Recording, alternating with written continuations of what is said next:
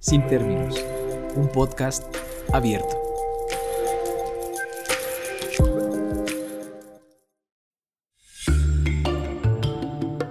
Se han anunciado como las elecciones más grandes en la vida democrática de nuestro país. Más de 93 millones de mexicanos iremos a las urnas el próximo domingo 6 de junio para votar por poco más de 13.000 cargos de elección popular de entre 29.000 candidatas y candidatos.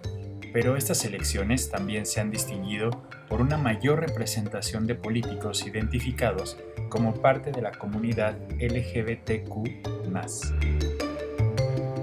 En León, Guanajuato, una ciudad conocida por su importante actividad económica relacionada con el cuero y la fabricación de calzado, también considerada como la cuna del panismo y señalada por una supuesta actitud tradicionalista y conservadora, un joven activista, defensor de derechos humanos y maestro en política pública busca convertirse en el primer presidente municipal abiertamente gay. De la visibilidad a la representación política, esta es una conversación con Juan Pablo Delgado.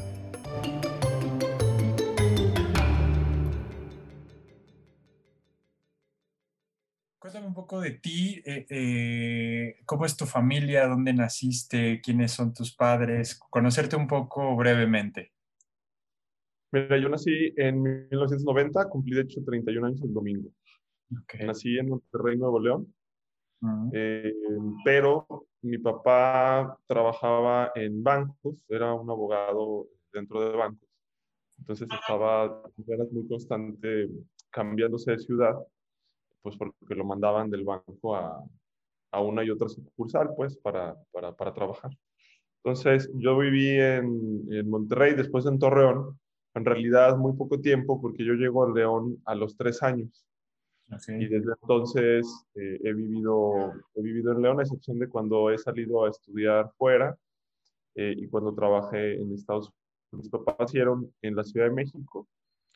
Eh, y bueno, cuando se casaron, justo por este trabajo vivieron en Reynosa, en Mexicali, en Acapulco, donde nació mi hermano el mayor, después en Monterrey, Torreón, y finalmente en León, donde nace mi segundo, mi, perdón, mi, hermano el menor.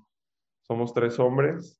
Eh, mi mamá es eh, maestra, trabaja, da clases todavía eh, ahora de primaria y secundaria. Complejo ahora porque mi mamá tiene más de 60 años y pues en esto de la tecnología durante la pandemia, pues ahí le estaba costando trabajito adaptarse a, a la, al Zoom y a todas las herramientas, porque no es lo mismo ser el profesor de universidad, como yo lo soy, a dar clases en primaria y secundaria donde tienes que utilizar este, pues todas estas herramientas de Kahoot y ya sabes, Classroom y meterle cosas interactivas, pues para que las niñas y niños no se aburran. Yo como sea, son de universidad y ya se tienen que aguantar con lo que haya, ¿no? mi mamá.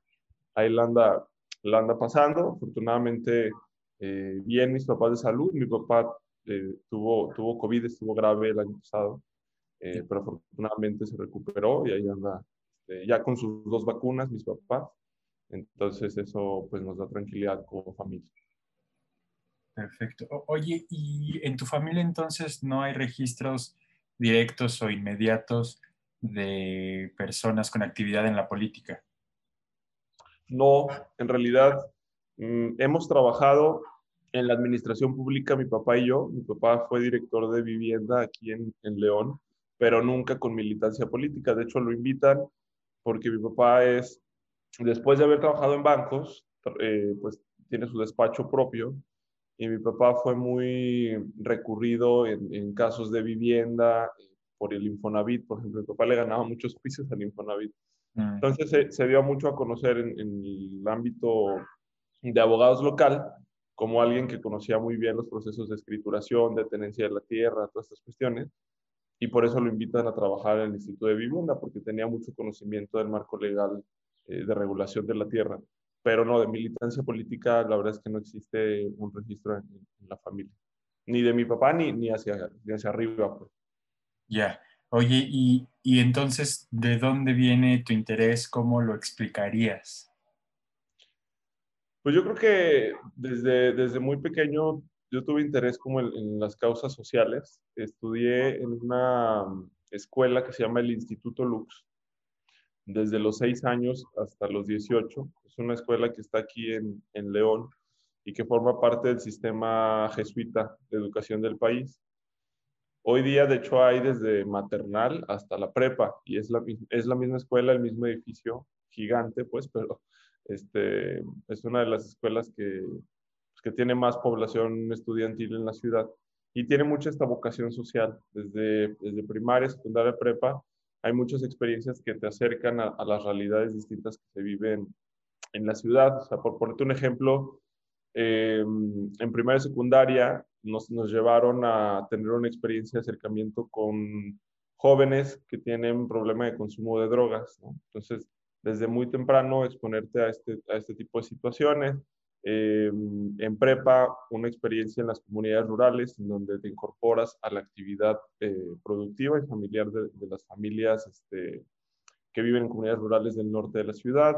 Eh, también en, prepa te incorporan a trabajar durante dos semanas en fábricas de manufactura. León mayormente tiene trabajos de, de manufactura, es, es, una ciudad que depende mucho del sector cuero calzado, entonces hay mucho, mucho involucramiento de las estudiantes y los estudiantes de la escuela cuando estamos en prepa para que conozcamos también el sector eh, cuero calzado y cómo se viven las condiciones de trabajo, etcétera. Entonces me, parece que va por ahí, ¿no? La, educación jesuita tiene esta siempre proximidad con las realidades sociales eh, que son injustas, ¿no? Que son, eh, pues muchas veces frustrantes de que sigan existiendo en, en, la sociedad y desde muy pequeños, pues nos hacen tener estas reflexiones de, de forma constante. Y después estudio en la Ibero, eh, también aquí en León, que es básicamente la institución hermana de esta escuela que te platico.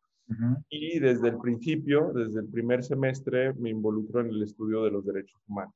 Yo llevo estudiando derechos humanos 10, 11 años y a través del estudio de derechos humanos me involucro mucho en, en temas de defensa de derechos humanos. De hecho, tengo una ONG aquí en León desde hace 6 años. Eh, desde hace como 9 he entrenado a, chavas y chavos, abogados, bueno, estudiantes de derecho, de hecho, eh, para que se capaciten en materia de derechos humanos. Hoy mis alumnos y mis alumnas hoy trabajan en la Suprema Corte, Consejo de la Judicatura Federal, en ONGs nacionales, eh, en la Procura de Derechos Humanos aquí en el Estado. He, tenido buena mano, pues, eh, las personas que, han estudiado en mis capacitaciones, pues hoy están trabajando en lugares bastante importantes. Eh, entonces, bueno, pues un poco de ahí viene la inquietud, ¿no? De decir, eh, vivimos en un país en donde las violaciones a los derechos humanos son estructurales, eh, donde hay muchas condiciones de injusticia, de desigualdad, y pues hay que hacer algo, ¿no? Ahora viene esta invitación por parte del Movimiento Ciudadano en reconocimiento a mi trayectoria social. Yo ya trabajé también en el gobierno municipal, fui director de desarrollo social hace, hace algunos años y también trabajé eh, a nivel internacional en la Organización de Estados Americanos. Entonces viene un reconocimiento a mi trayectoria profesional, a mi trayectoria académica, además de haber estudiado Derecho, estudié Política Pública en Georgetown, en Estados Unidos, y hoy hago una segunda maestría en Estudios de Paz, eh, Género y Sustentabilidad en la Universidad para la Paz de, de las Naciones Unidas. Entonces, eh, Movimiento Ciudadano se acerca a mí pensando que mi trayectoria profesional, académica, eh, pues son, son social, son méritos suficientes para anunciar una candidatura que sea pues disruptiva, en el entendido de que en León y en Guanajuato gobierna el mismo partido político desde hace más de 30 años, eh, su discurso es fundamentalista, conservador, seguramente tú te han, te han, llegado siempre los rumores de cómo funciona la política en Guanajuato. Sí. Eh, y bueno, además agregar el ingrediente que soy un hombre que vive eh, abiertamente su, su, orientación sexual y, y, en este sentido pues soy el primer candidato abiertamente gay a la alcaldía, ¿no? Entonces se convierte en un escenario bastante interesante porque llama la atención mi candidatura por mi orientación sexual, pero al mismo tiempo tenemos mucha propuesta, ¿no? O sea, somos, somos la candidatura, por ejemplo, yo ya, yo ya anuncié todas mis propuestas, están en, en una página de internet www.juanpablodelegado.com. Ahí están todas las propuestas, las vamos a estar presentando de manera muy específica cada lunes. pero las, las generamos con mucha rigurosidad y, y, pues la verdad es que lo que carecen muchas veces las campañas políticas es de propuesta real, ¿no? Te avientan como y, así ideas bastante abstractas, bastante difusas, justo para no meterse en problemas durante la campaña, de no saberlas explicar. Y acá nos dimos a la tarea precisamente de, de generar iniciativas que vemos fáciles o, o, al menos, digamos, viables de implementar y que tienen una base fáctica, empírica, eh, en, con una metodología de, de, de, elaboración de políticas públicas centradas en los derechos humanos. Ya.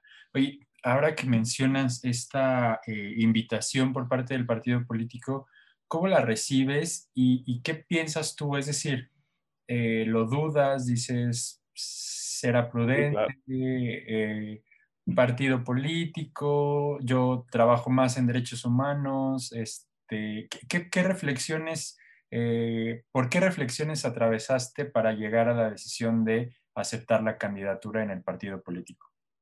Pues mira, a mí me buscaron hace como un año y medio de Movimiento Ciudadano para invitarme a participar del partido. Aquí crearon un, consejo que se llama Imaginemos Guanajuato, donde hay personas que no son del partido, son, en realidad son más de perfil académico, social, empresarial, personas que no, se, no están hoy día, de hecho, en el partido. Y tenían la idea un poco de asesorarse para crear precisamente la agenda de este año en términos de, de propuesta eh, en las candidaturas. Yo les dije, la verdad te agradezco mucho, no tengo tiempo. Yo en ese momento estaba trabajando todavía en la OEA en Estados Unidos. Eh, les dije, la verdad es que estoy muy ocupado en, en, en mis temas. Además, atiendo todavía de manera indirecta a la organización no gubernamental que tengo en León. Entonces, no, no me interesa mucho, les agradezco el espacio, pero pues no, no es mi prioridad en este momento. Después me, me, vuelven a buscar, pero ahora con una propuesta más firme y me dicen, bueno, queremos ofrecerte una diputación local o federal, lo que tú quieras, eh, si te interesa competir. Eh, les dije, no, la verdad es que eh, ya empezaba la pandemia, ¿no?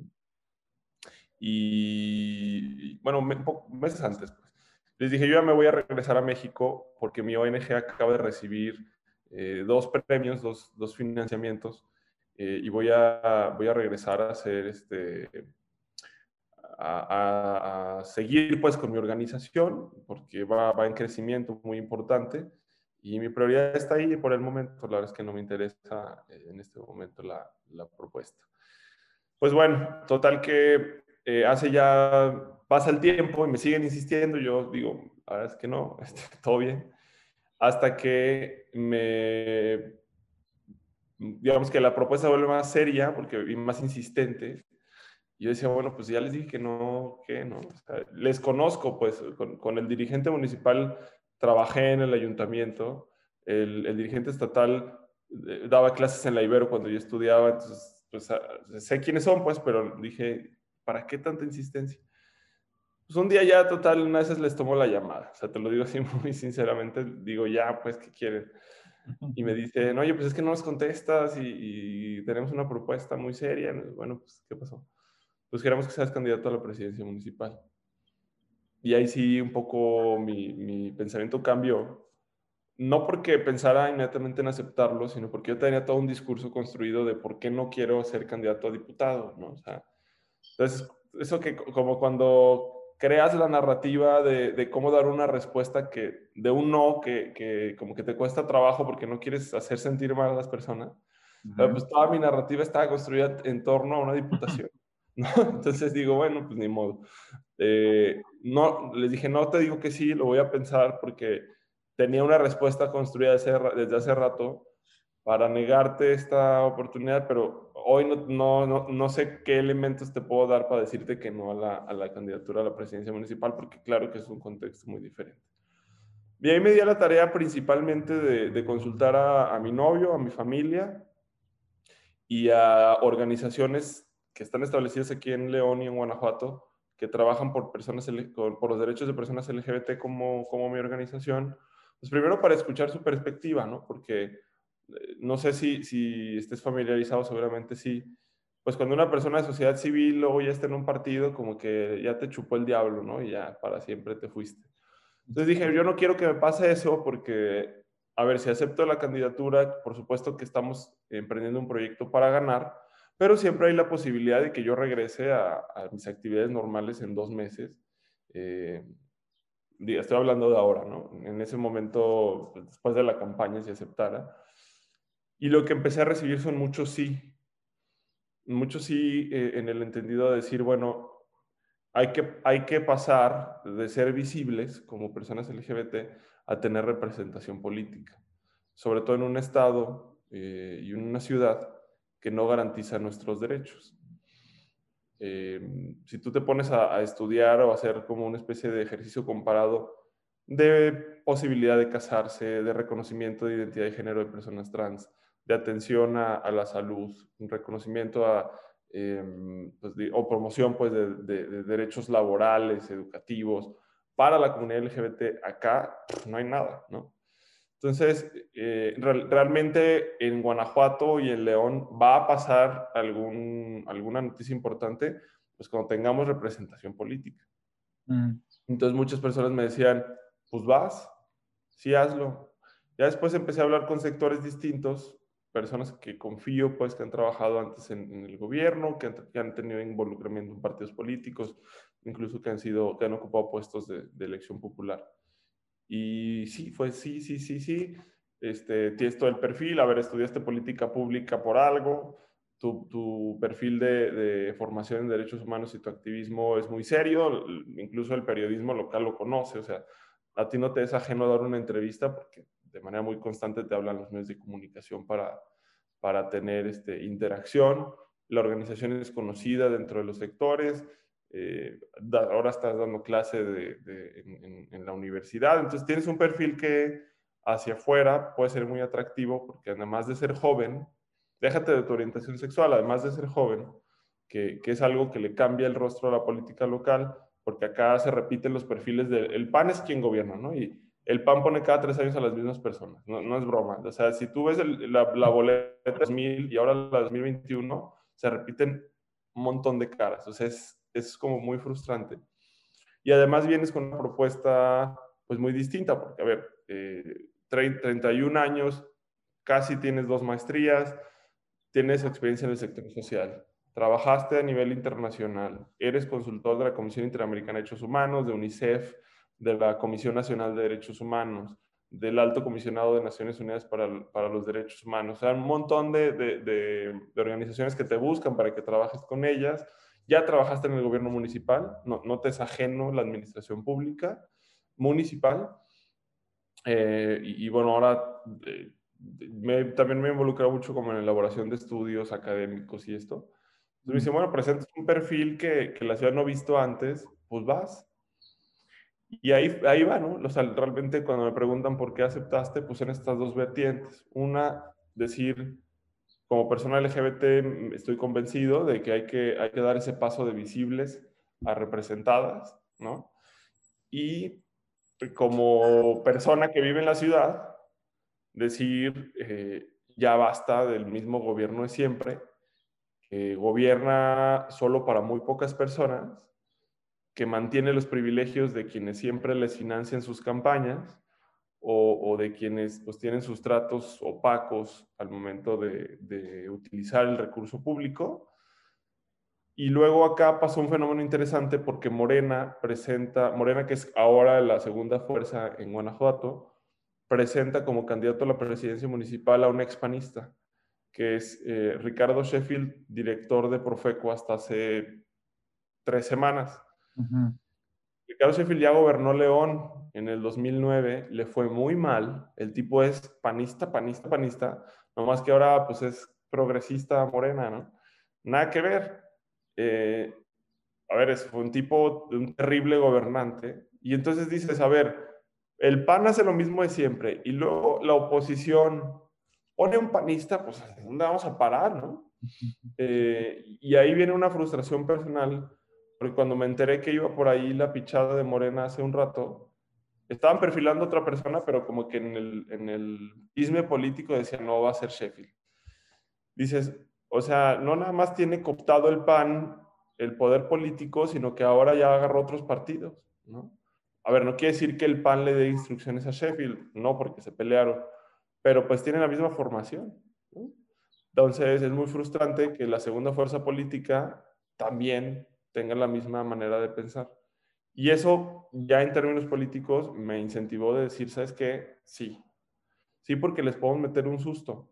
Eh, y entonces hubo mucha libertad del partido de dejarme armar mi planilla para el ayuntamiento, mis síndicas regidoras, este, para armar la agenda de gobierno que se, se, planteó, incluso mi imagen, si tú ves mi, aquí no tengo las cositas, pero si tú ves mi imagen, eh, es la única campaña en la ciudad que no parece, o sea, parece que estoy vendiendo alguna cosa así como mucho más atractiva, ¿no? Se diseñó una imagen muy atractiva, muy, muy fresca. Eh, le damos muchas redes sociales. Eh, estamos presentes, por ejemplo, en TikTok, donde no entran el resto de las candidaturas. En siete días ya tenemos 11 mil seguidores. entonces, es una campaña muy diferente eh, y yo creo que les podemos meter un susto porque no tienen medido realmente cómo le, vamos a hacer, ¿no? O sea, el voto joven se captura ahora mucho en redes sociales porque la penetración de Internet en, León y en, general en México es bastante alta. Ahora en, León es solo el 60% de las casas tienen Internet, pero eso no significa que el 60% de la población tenga acceso. O sea, porque ahora hay Internet, pues tú sabes, en todos lados, ¿no? Y la población joven utiliza TikTok de en todos los lugares, en todas las, latitudes, ¿no? Esto no es, el TikTok ya es un fenómeno no, no nada más citadino, ¿no? Es, es en todas las partes, en todos los las, las, pues sí, este, espacios se utiliza, es un voto que creo que estamos cautivando. Eh, el voto LGBT, a ver, ¿quién lo mide? ¿A quién le hace campaña a las personas LGBT? Pues nadie. Eh, entonces creo que ahí vamos a sacar un voto identitario eh, por ejemplo, en Instagram también somos la campaña más activa y con más seguidores, que es un voto ya un poco más de mi edad, ¿no? de, de mí para abajo. Em, entonces creo que, a ver, no, no vamos a saber, y es algo que yo de manera muy constante incluso escucho de personas de otros partidos, es, no, no vamos a saber cuál es el impacto real de la campaña hasta el día de la elección. Porque hoy las metodologías este, que miden y que hacen sondeos, encuestas, etcétera, pues va a ser métodos muy tradicionales de cómo generar esta especie de representatividad y además tú sabes que las encuestas se pueden manipular muy fácilmente. Entonces, veremos yo creo una, una muy buena sorpresa en, las elecciones, principalmente porque el voto joven lo estamos incentivando. Eh, tenemos una población cautiva que es la, la, la población LGBT que se identifique con la campaña, pero además, esto es, es de verdad y va a sonar a politiquería, vas a decir, ya se contaminó, pero de verdad es que tenemos la mejor propuesta para la ciudad. Eh, si tú comparas las propuestas de las otras candidaturas, hasta el momento yo soy, te digo, soy el único que ha puesto sus, sus propuestas completas ya públicas, que las lean, de hecho ya me las están copiando. Eh, en, en, en entrevistas están empezando a replicar lo que yo anuncié en mi arranque de campaña el lunes pasado. Entonces, yo creo que va, va muy bien, eh, pero bueno, ya te hice ahí la historia muy larga de, de por, qué, de por qué dije que... A ver, Juan Pablo, es que eh, hay, hay, varios temas, ¿no? Eh, desde tu perspectiva como, como, como joven dentro de un partido político, ¿cómo crees que hoy se maneja eso, desde la representación de los jóvenes y este tránsito un poco ya cínico de, políticos entre eh, partidos, eh, o sea, ¿qué sucede hoy con la política desde tu perspectiva en ese sentido, en esa rotación, eh, donde ya no hay como una esencia partidista o política, que, que, de entrada podríamos decir que, que puede resultar positivo, ¿no? esta idea de, romper como con el paradigma partidista, pero en, la práctica no se rompe nada, solamente se cambian de colores. Yo creo que lo que está pasando ahí en México es bastante interesante, porque no es que es la primera vez que se escucha que una persona salta de un partido a otro. Eso no es lo que, no, creo que esa sea la novedad. Yo creo que la novedad es que se está dejando de sentir una identidad partidaria como la, que existía antes. En el momento en el que se desmorona el PRI, que era el gran partido de la, del país, me parece que se termina esa identidad partidaria, ¿no? Hace 10, 15 años podías hablar que la gente le iba a la América o a las Chivas y también con esa misma fervencia le iba al PRI, al PAN, ¿no? era, era, casi un, sí, pues era casi como irle a un equipo deportivo. ¿Qué partido político es el tuyo? Yo creo que eso ya se terminó. Morena no es eso. Morena yo no creo que haya generado una identidad partidaria. Yo creo que hay una identidad con figuras políticas. Seguramente eh, con el presidente de la República hoy todavía hay muchas personas con, que sienten identificación. Por eso eh, sigue siendo tan popular. Pero eso no significa que su partido genere esa identidad. Me parece que esto de, yo no creo que exista una identidad priista ya, bueno, tal vez la haya, pero pues ya son como tres personas. Eh, y el resto de los partidos yo no creo que tengan ya esa, esa fervencia que, que, existía antes. Por supuesto habrá quien sean personas militantes como bastante aguerridas y, clavadas con el partido, pero a mí me parece que hoy eh, el fenómeno de, de, haberse desmoronado el partido histórico de, del país hace que haya oportunidad para personas jóvenes Em, y para personas de diferentes identidades y que desde sus identidades entonces puedan generar esa eh, empatía o esa identificación en su candidatura. ¿no? Y te puedo hablar que el candidato a Salamanca, que es una ciudad muy cercana a León, me parece que tiene 28 años, se llama Diego Calderón. El candidato a Celaya, que es otra ciudad también muy cercana, eh, tiene, me parece que 27 años, una cuestión así. Em, también por Movimiento Ciudadano. Estoy hablando que, que, en, la, en el partido se presentó algo interesante porque pues tres de las cuatro candidaturas del corredor industrial, que son las ciudades más grandes del, del estado, pues somos personas jóvenes compitiendo por las alcaldías y al mismo tiempo habemos muchas personas LGBT compitiendo por puestos. ¿no? Es en, en, en Guanajuato Capital compite Rubí Araujo, que fue la primera regidora trans que hubo en el país. En San Francisco del Rincón está compitiendo Shakira Madrigal, otra mujer trans también por una diputación. Aquí en León soy yo como candidato a la alcaldía, pero también mi primera regidora es lesbiana y mi tercera regidora es una mujer trans. Y, una de las parejas que, que pudo adoptar a, a, un niño por primera vez, eh, Alan y Daniel, eh, van a ser candidatos a diputados locales. Entonces, se está presentando un fenómeno interesante y yo creo que en la ausencia de identidad partidista, hoy lo que puede haber es una empatía o un sentimiento de identificación con las candidaturas, pero también en términos generales con lo que está pasando al menos en Guanajuato. Muchas personas, aunque no sean LGBT o aunque no sean jóvenes, pueden decir, me siento representada o me siento representado ahí porque hay pluralidad. Son personas además que no han estado en los partidos antes, que les interesa participar pues para cambiar realidades. Y es un poco lo que yo he estado eh, recibiendo en redes sociales. Obviamente hay emoción de la comunidad LGBT, ¿no? A mí me escriben muchas personas LGBT diciéndome, te escribo, me, acerco. Yo hago reuniones con personas LGBT todos los martes, desde que arrancamos campaña, y hay mucha emoción por la candidatura. Pero también me escriben personas que no lo son, que son jóvenes o incluso personas que, que no son jóvenes, y me dicen, tenemos emoción por tu candidatura porque eres el único que está hablando de propuesta, eres el único que habla con, con, sinceridad, no es el discurso de siempre, no hablas al aire.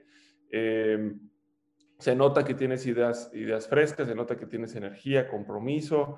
Eh, les gusta además que, digamos, mi perfil, claro, está muy centrado en derechos humanos, pero mi planilla es, eh, digamos que multisectorial. En la planilla hay personas que son empresarias, hay personas que son abogadas, psicólogas, eh, defensoras de derechos humanos, o sea, le metimos de todo a la planilla para que hubiera representación de los sectores y tengo una planilla muy activa, o sea, me ayudaron a, diseñar el plan de desarrollo económico, el plan de seguridad, el plan de inclusión, de movilidad, de, salud, etcétera. Em, entonces eso yo creo que, que, también hacia, hacia el exterior comunica muy bien el hecho de que las personas se enteren que se trabaja en equipo dentro del proyecto, porque muchas veces cuando existen candidaturas a, la presidencia de la República, la gubernatura o a, los ayuntamientos, pues como son figuras unipersonales, se piensa que en realidad los equipos de trabajo pues no, no tienen mucho, mucha opinión hasta que ya se gana y ahora sí ya les metes a un gabinete. Y acá se está viendo que hay involucramiento de un equipo de trabajo eh, y yo creo que eso comunica también al exterior bastante bien. Em, y yo creo que la idea de decir somos una planilla plural, un equipo diverso, para las personas jóvenes es algo que es eh, atractivo. O sea, creo que en términos generales las personas jóvenes ya asumimos que los equipos diversos son los mejores equipos. Eh, entonces, si no eres persona LGBT, al menos sabes que el hecho de construir equipos diversos que respeten a todas las personas por quienes son y, por las condiciones en las que viven, es lo que tiene que pasar, ¿no? O sea, yo creo que este cambio también de chip generacional nos va a ayudar mucho en la elección porque no va a haber identificación con los otros proyectos y con el nuestro sí.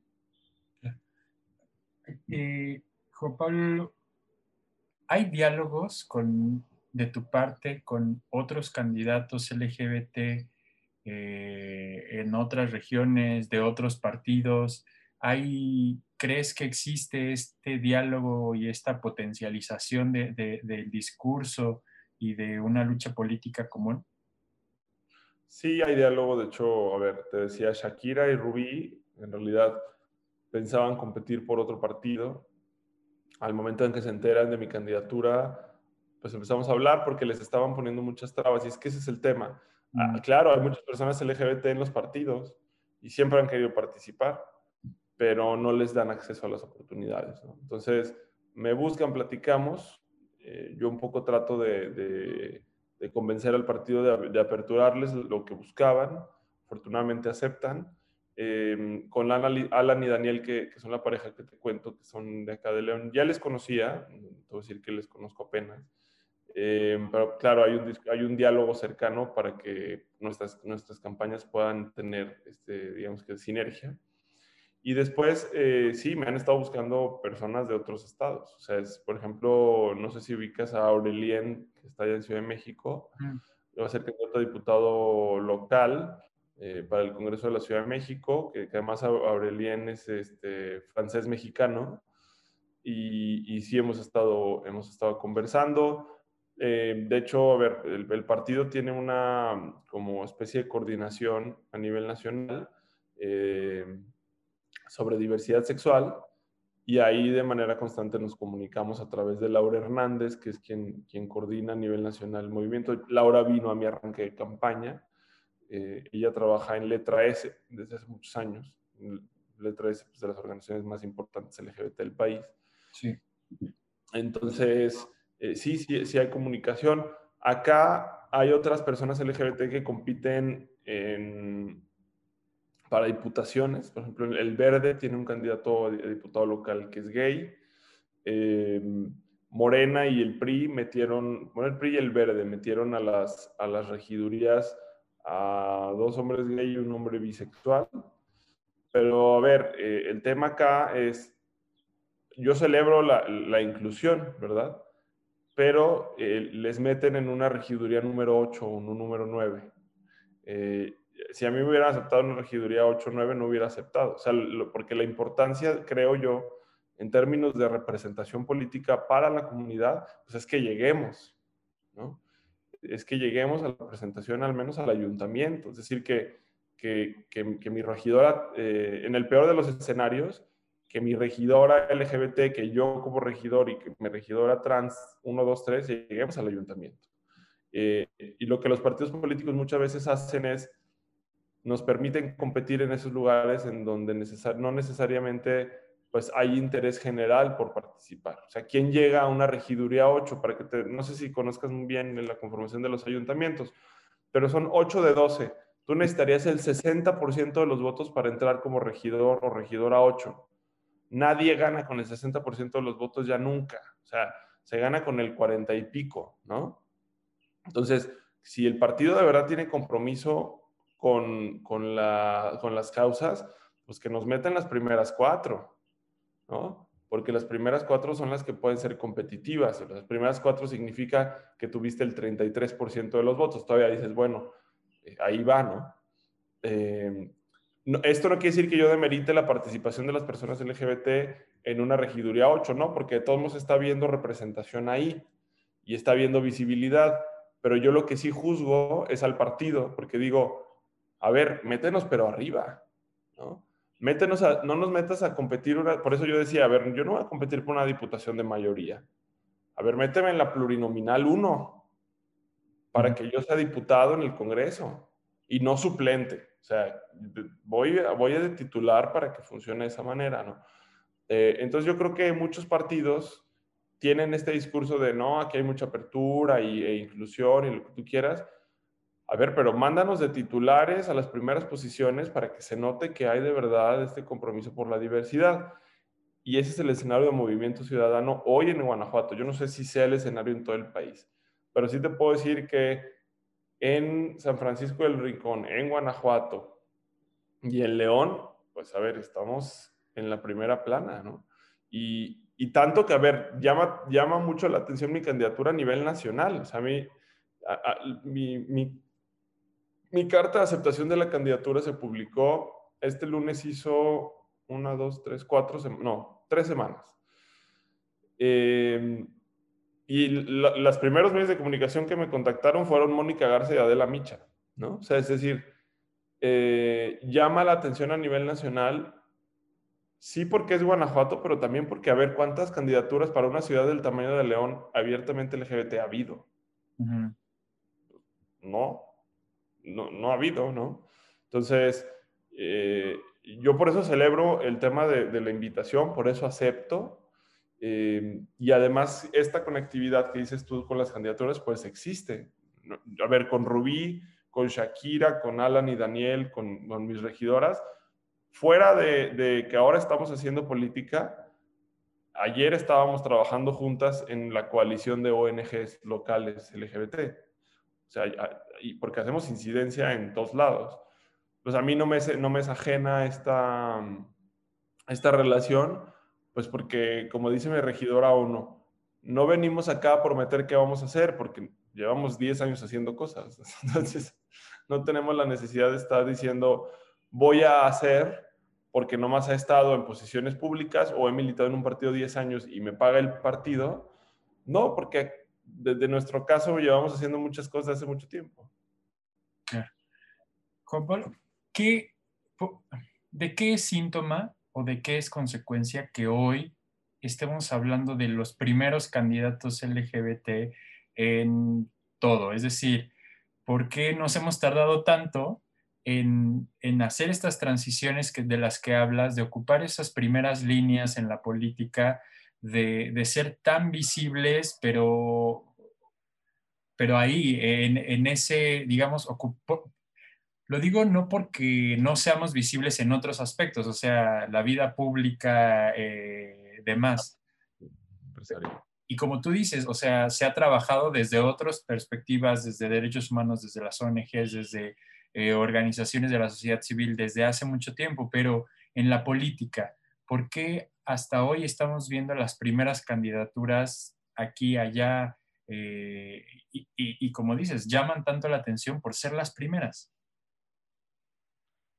Yo creo que es consecuencia de los años de lucha de los activismos y, las defensoras y defensores de derechos humanos que iniciaron con el movimiento.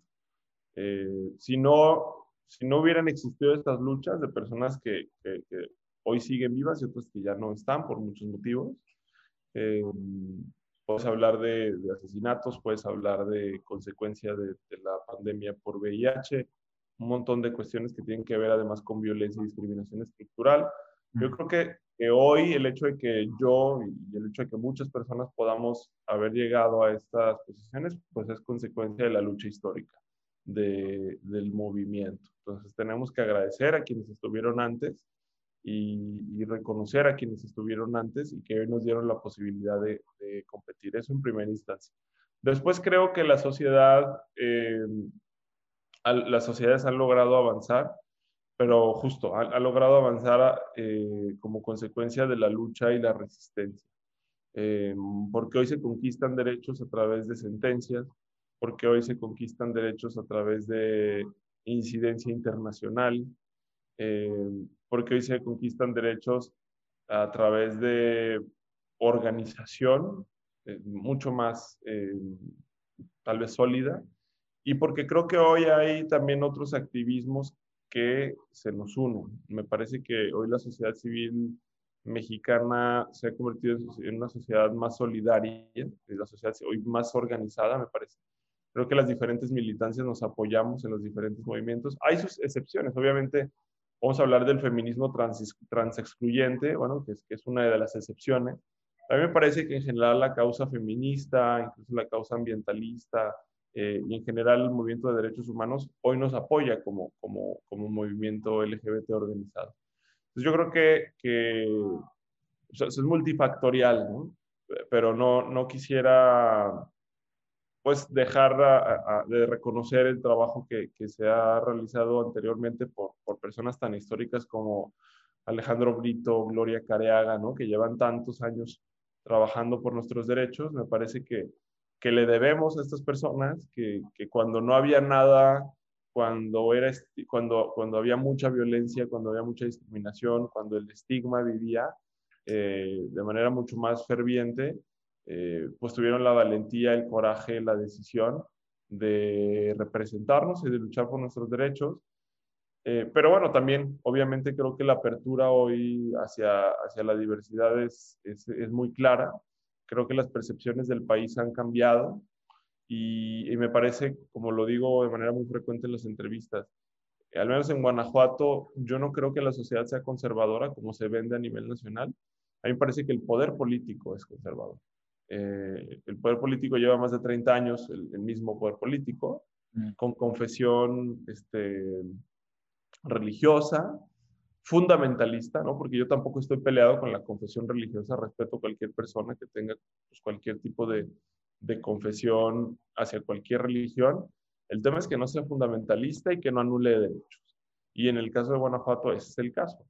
Es, es una serie de personas que militan en este partido político y que además tú sabes que el corazón de, Acción Nacional es Guanajuato y la inspiración, pues son estos grupos ultraconservadores como el, no sé si has escuchado anteriormente, el Yunque, que son, que además tienen una, una carga ideológica religiosa fundamentalista. ¿Por qué, ¿Por qué se vende a la sociedad guanajuatense y leonesa como conservadora? Bueno, pues porque lo que se ve al exterior es el reflejo del poder político. al exterior se ve que aquí, aquí los derechos no tienen vigencia. Al exterior salen estos rumores o noticias de, en Guanajuato capital las personas no se pueden dar besos en vía pública. No sé si te acuerdas de esa noticia hace, hace muchos años. Em, en Guanajuato, el director del registro civil dijo que antes renunciaba que casara a dos personas del mismo género. Eh, en Guanajuato, el gobernador dijo que él no va a hablar de matrimonio porque él ya se casó. Eso lo dijo hace un, mes y medio, ¿no?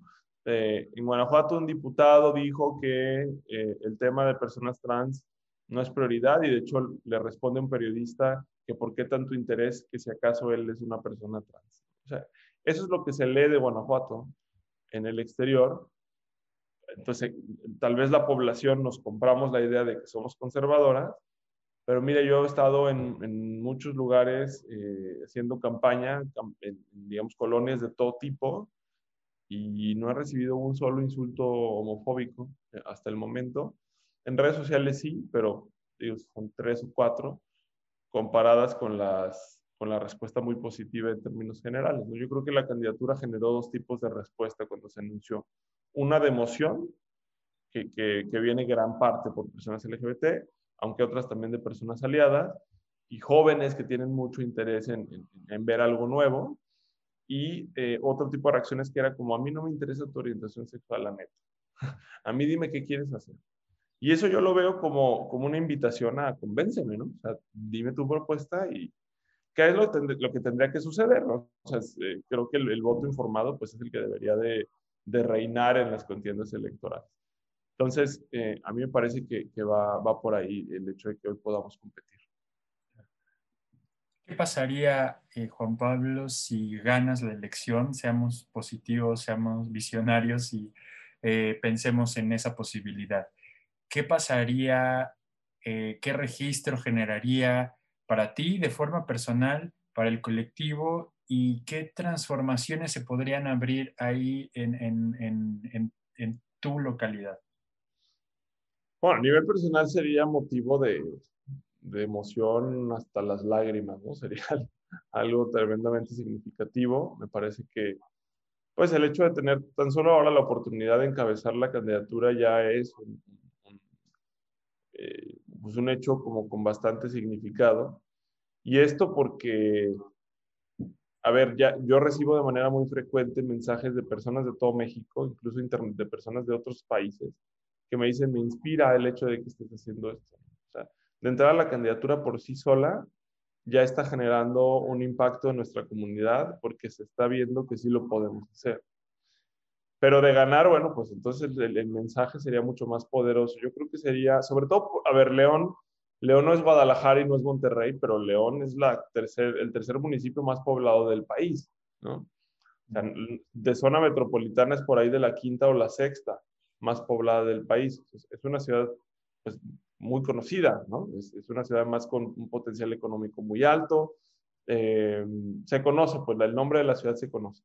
Y, y, sería además ganarle al PAN en su casa, porque el búnker del PAN es León, así como el búnker del PRI era o es este, Atlacomulco, Huixquiluca, ¿no? En, en, el Estado de México. El búnker de, y, bueno, y Ciudad de México es el búnker de Morena, en León, Guanajuato es el búnker del PAN, ¿no? Y, el PAN representa todavía esa visión de México conservador y fundamentalista. Imagínate que le ganas en la casa. le, metiste el caballo de Troya arcoíris a la, la ciudad. Y eso sería un mensaje súper poderoso al exterior.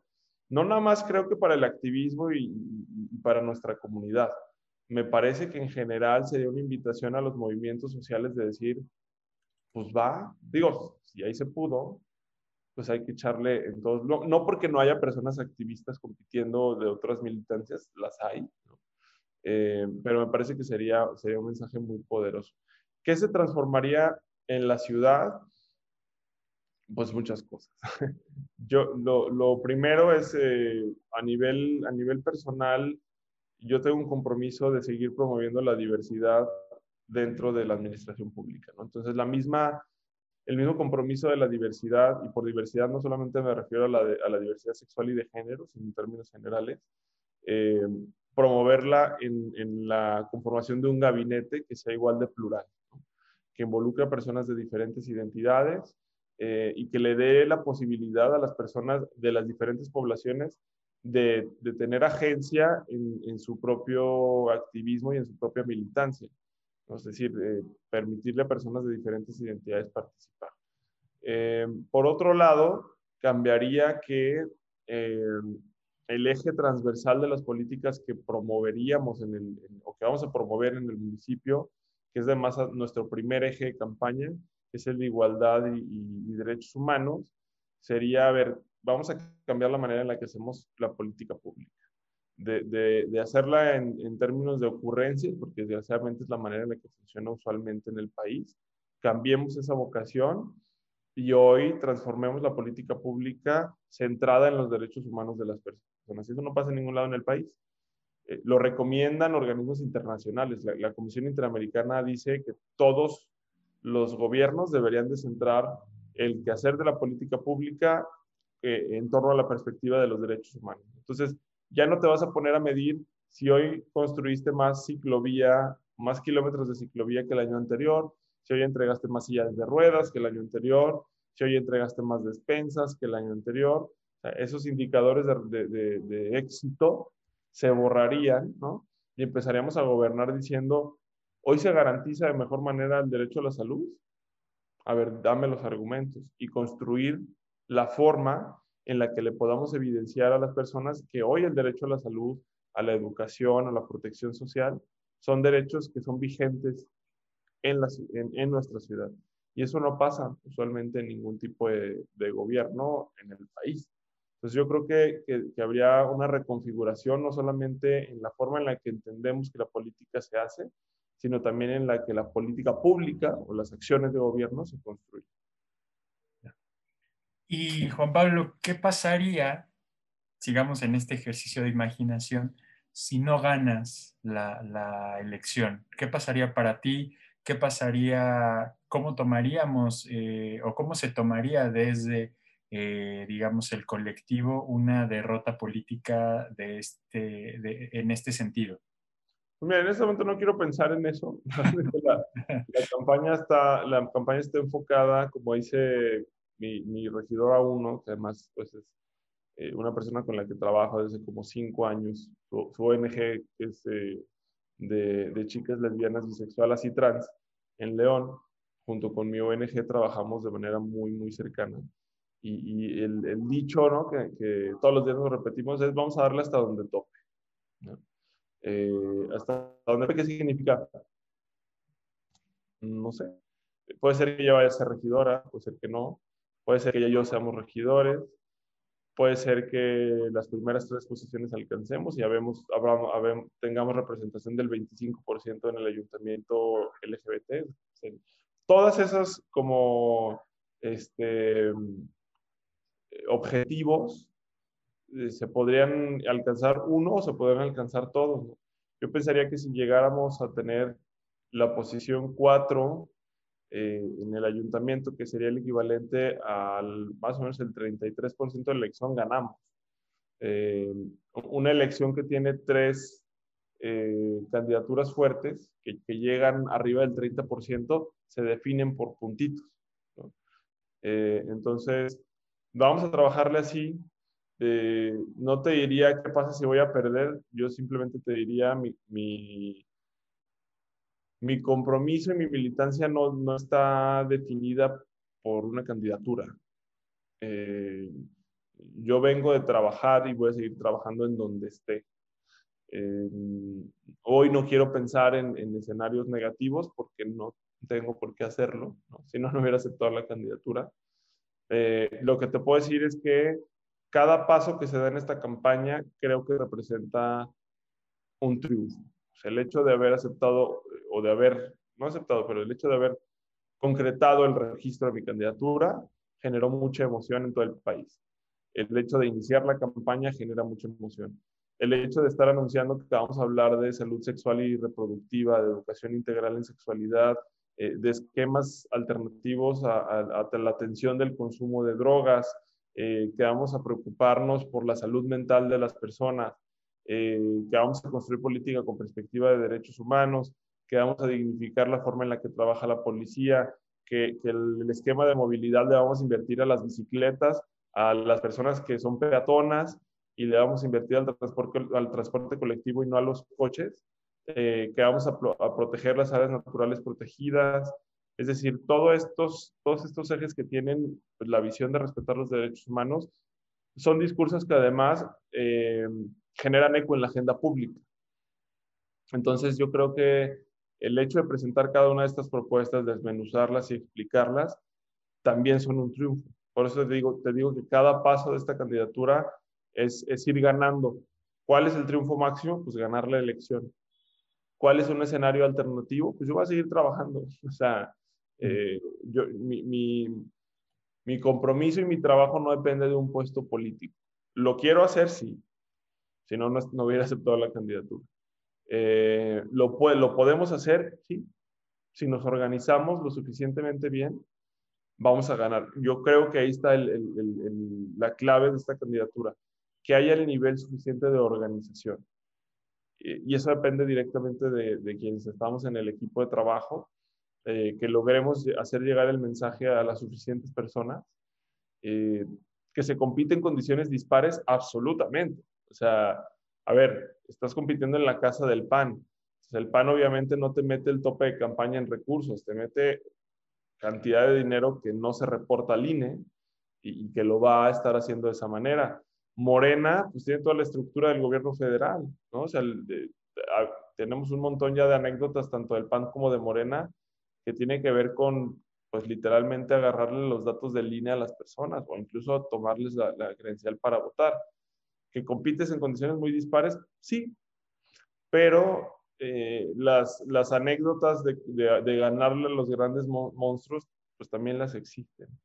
Entonces, eh, para mí es, es, es un, un, tema de, de, llegarle a la suficiente cantidad de personas. No tengo duda que nuestra propuesta es la mejor para la ciudad. Eh, no lo digo por política, lo digo porque he leído lo poco que han lanzado el resto de las candidaturas.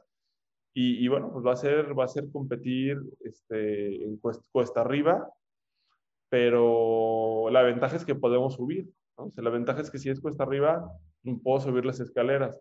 El resto de los partidos tiene un tope, eh, porque Morena tiene un tope, sobre todo en Guanajuato, donde no, no necesariamente es un partido popular. Eh, los otros partidos de oposición pues, tienen un tope, porque además a los partidos de oposición pequeños no les interesa ganar, les interesa mantener su registro para seguir pues, teniendo financiamiento. Y el PAN, aunque sigue, sigue siendo el partido líder en el Estado, también tiene un tope. Eh, por lo que te decía, ya no existe esta identificación de hace 10, 15, 20, 50 años. Eh, mi candidatura no tiene un tope. Viene de abajo, sí, pero no, no, no, no es como que puedas decir, tú tienes un tope del 20%, no, porque no tengo negativos y el partido tampoco los tiene. ¿Qué, ¿Qué haría Juan Pablo que, como tú dijiste casi al principio de la conversación, no te chupe el diablo en la política?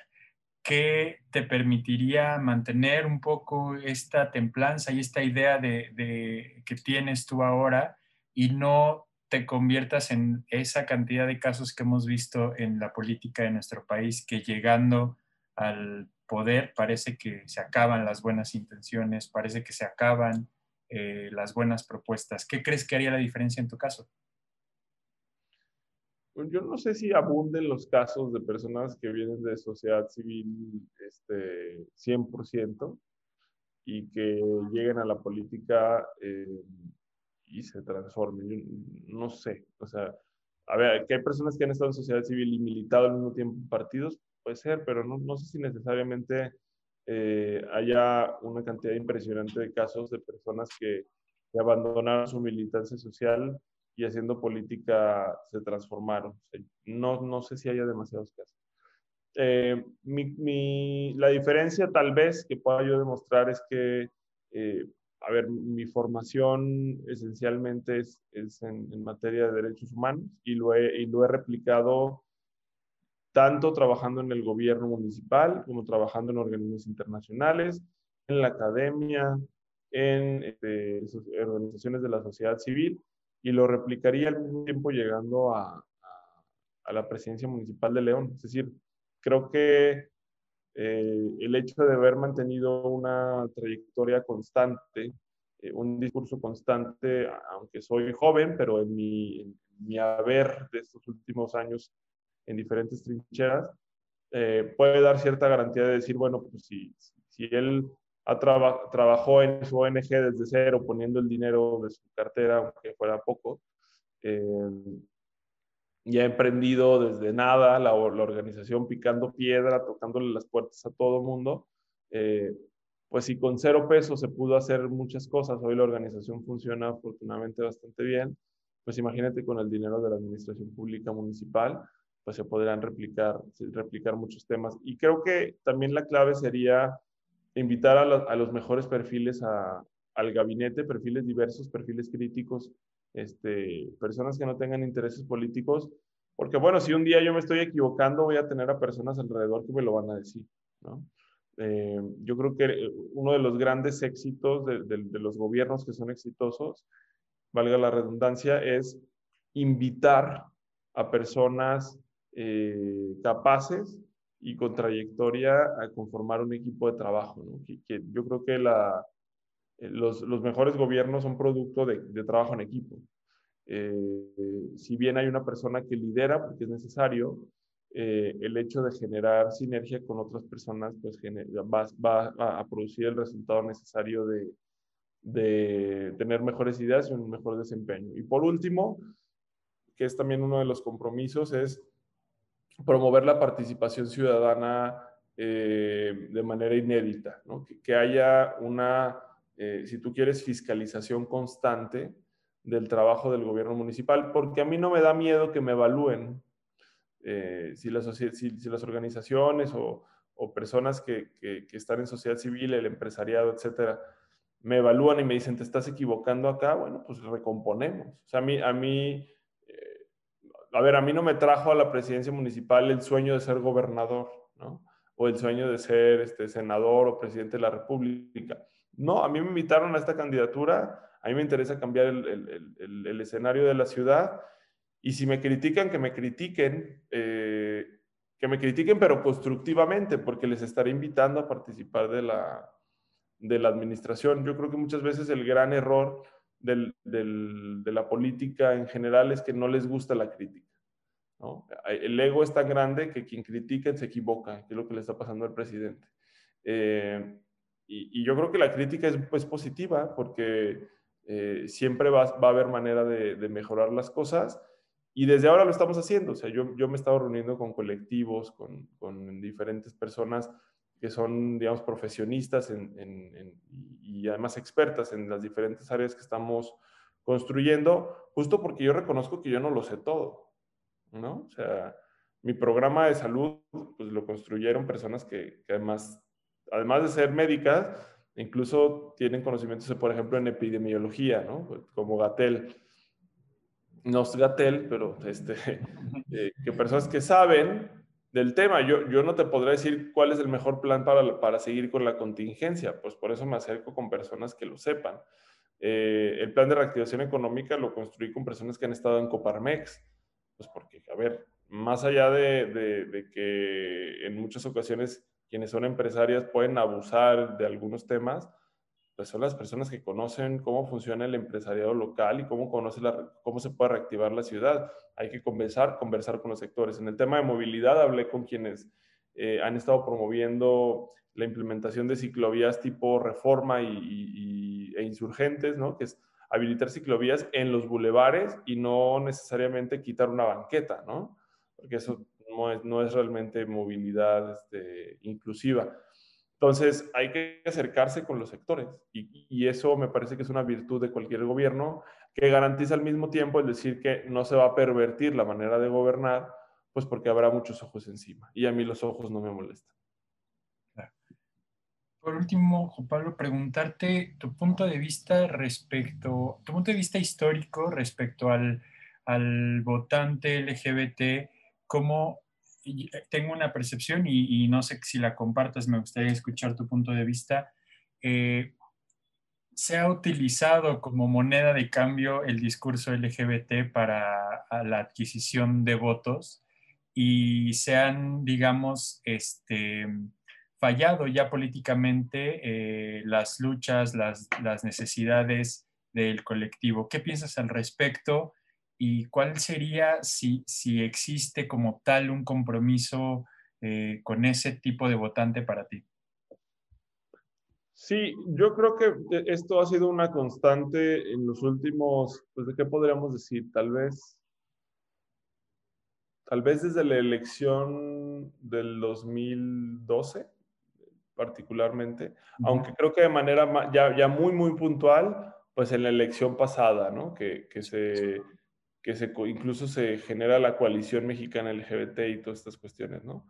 Eh, que justo presentan agenda y, ya hay candidaturas o, bueno, aspiraciones a candidaturas y, presión hacia quienes eh, aspiraban a la presidencia de la República, etcétera, ¿no? Em, pero sí, justo me parece que ha sido una especie de, pues, digamos que, que, nos han utilizado, ¿no? En, en, la, en el quehacer político me parece que ha habido promesas de manera muy frecuente de vamos a legislar por ustedes, vamos a trabajar en este tema. A ver, lo, vimos además de manera muy puntual cuando Peña Nieto gobernó. O sea, Peña Nieto prometió en, reunión en Los Pinos a muchas organizaciones un montón de acciones eh, y, y reformas.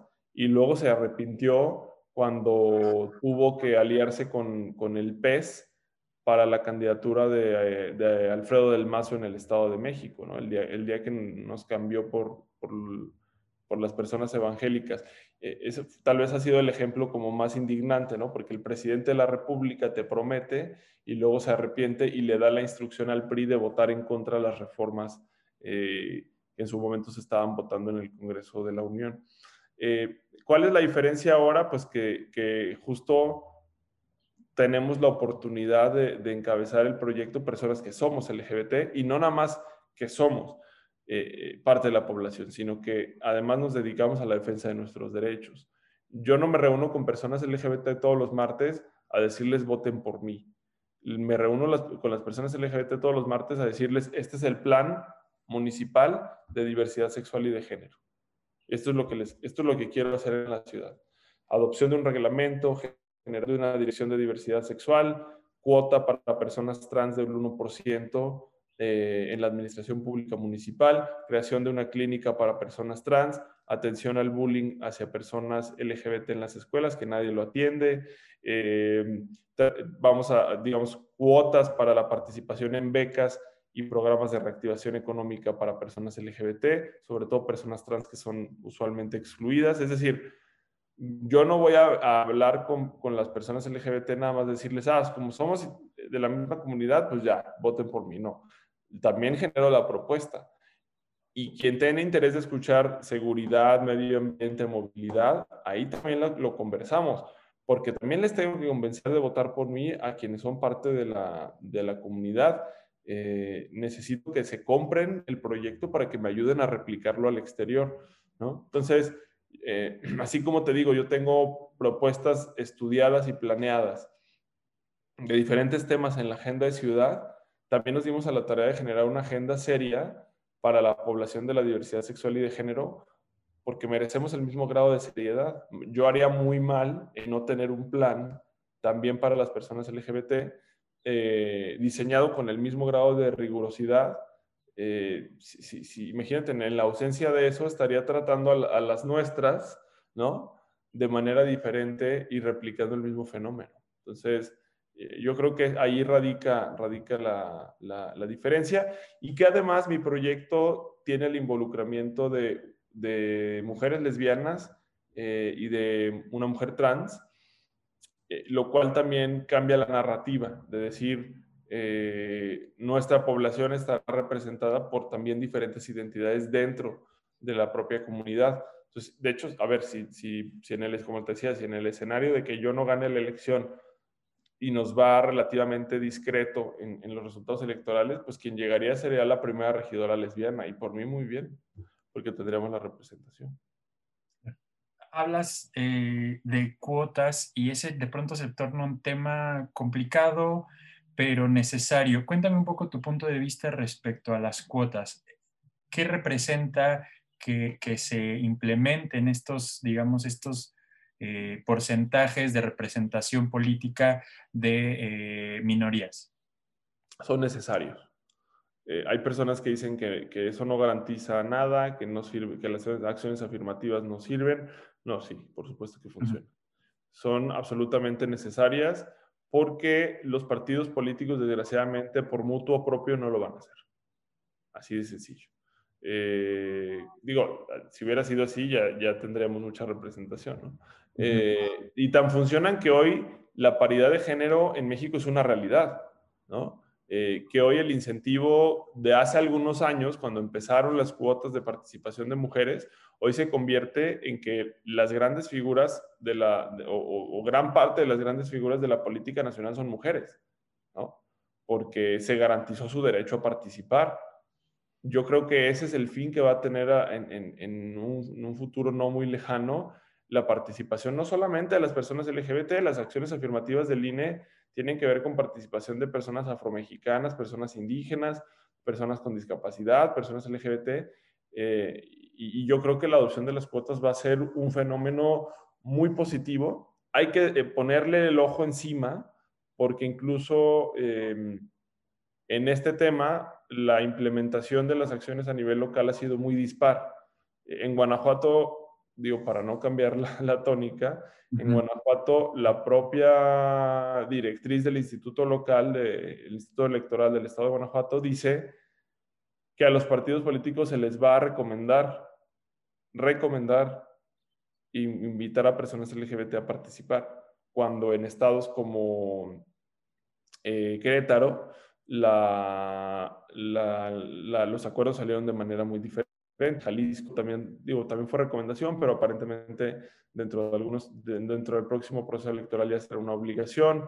Eh, entonces estuvimos viendo en diferentes estados diferentes reacciones y, hay que darle seguimiento para que eventualmente en todos los estados sea una obligación, porque yo estoy seguro que personas LGBT capaces eh, de, representar no solamente a nuestras poblaciones, sino en general de representar a la población, hay un montón. Que los partidos lo van a querer hacer por, por ellos mismos, la neta no, no va a pasar. Eh, y eventualmente esto se convertirá en un ejercicio natural, creo yo, de ya no estar buscando el cumplir con cuotas. Me parece que las cuotas se, se, terminarán cumpliendo eh, de manera automática, pero eh, en este momento siguen siendo necesarias. Y hasta que no haya la plena certeza de que existe igualdad sustantiva para todas las personas, las cuotas van a ser necesarias. ¿Cuándo se va a acabar esta historia de las cuotas? No sé. Mientras mientras no sea un, fenómeno eh, genuino por el poder político, las cuotas van a ser necesarias. Perfecto. Oye, pues muchísimas gracias Juan Pablo por este tiempo, por la conversación. Vamos a estar al pendiente de qué es lo que sucede en León con, con estas elecciones y pues te pediría eso, mantenernos en contacto por cualquier novedad al respecto. Claro que sí, Jonathan. Pues gracias por el tiempo y por el espacio. Bueno, pues cuídate mucho y hasta pronto. Gracias, que estés muy bien. buen día. Igual, buen día. Chao.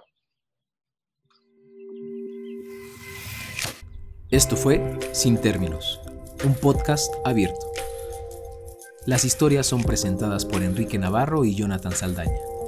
La edición corre a cargo de José Miguel Ávila. Este es un proyecto de Mestizo Producciones.